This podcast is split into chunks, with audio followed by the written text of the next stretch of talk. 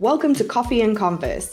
I'm Diane, and this is a show for lifestyle entrepreneurs, those people building a business to support their life instead of living to build a business. If this is you, stick around for strategies on doing business more efficiently, with more ease, and in a way that feels oh so good to you. Hey, hey, well, this is it. It's the final week of the year, and we are so close to having that fresh start that feels so exciting and full of big dreams and challenges that we can't wait to take on, especially if we've had a bit of a break. We've come back, we're rested, we're restored, we're rearing to go. And hopefully, you've already planned for 2023. You know what your big revenue number is going to be. You probably know what you need to sell to get there you've done at least some of the work to have a feel for where you're going in 2023. And you're getting ready to communicate that. And before you do, I want to give you just a little slightly hard truth followed by a little advice. And the hard truth is no one really cares about your goals. So, one of the places that we use our goals is to try to motivate our team, to try and inspire them to greatness, especially if you're talking about like, let's 2x our revenue or let's increase by 50%. And here's all the things we're going to do to get there. We're trying to make this really inspirational and get them excited about the new year. But here's the deal they don't care how much money you want to make unless their pay is directly connected to it. Like if you're bonusing them based on how much money you make, then that might be a bit motivating to them. But at the end of the day, I want you to put yourself into their shoes. Let's say you're going in and telling them that you want to 2x your revenue. They're not suddenly going to get 2x their salary. So, what's really in it for them other than potentially a lot more work? Can you see how going in with a numbers generated goal that you're excited about is not necessarily going to light up your team. I'm going to come back to what you can do instead, but let's talk about another place that I see people communicating their goals, and that's with their clients. I think most of the time this is designed to be aspirational, especially if it's part of your business model.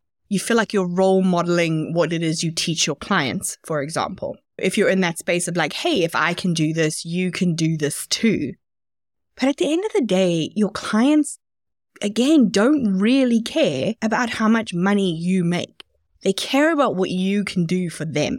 And when you're talking about your goals like that, you have to be really careful that you don't make them feel like a number or a stepping stone on the way to that goal. And again, I'm going to come back and I'm going to talk about how to fix this. But the third place that I see people trying to use their business goals to motivate someone is when you're trying to motivate yourself. Here's the deal. You might be really excited about, let's say, 2xing your revenue. It might be really like pumping you up. But it's not actually about 2xing your revenue. If I asked you why you wanted 2x your revenue, there is something behind it. Like at a 2x revenue mark, your kid can go to private school. If you 2x your revenue, it would mean that you could give jobs to three more people. If you 2x your revenue, I don't know, you could take the family on a splashy vacation, right? There's something behind the money. And sometimes I hear people say, well, I just want to see if I can do it.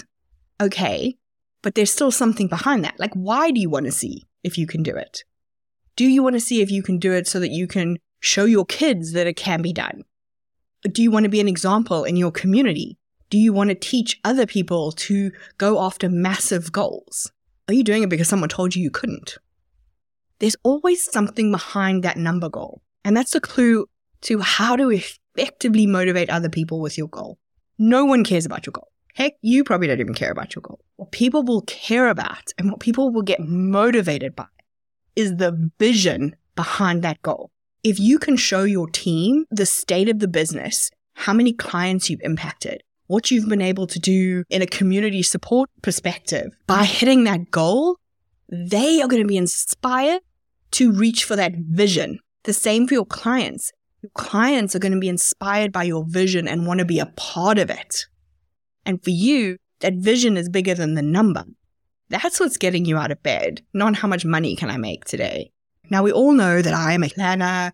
It was my entire previous career. I love numbers. I love spreadsheets. I am not saying that you don't get to have a goal. I'm also not saying that you don't tell your team what that goal is, but you use that goal differently. So that goal needs to be a, a kind of mile marker on your journey to the vision. Okay, so maybe you have this huge 10 year or five year vision, and in order for it to come true, you need to be making five times what you're making now. And so each year you're trying to increase your revenue to get closer to that. That goal and your progress towards that goal is a stepping stone towards that big vision. So, yes, you need goals. Yes, there need to be numbers. Yes, there should be metrics and spreadsheets and dashboards and all the things that I find exciting. You should have all of them. But when you are trying to motivate somebody, show them your vision. Don't tell them your goal. If you enjoyed this episode, don't forget to follow the podcast and leave us a review.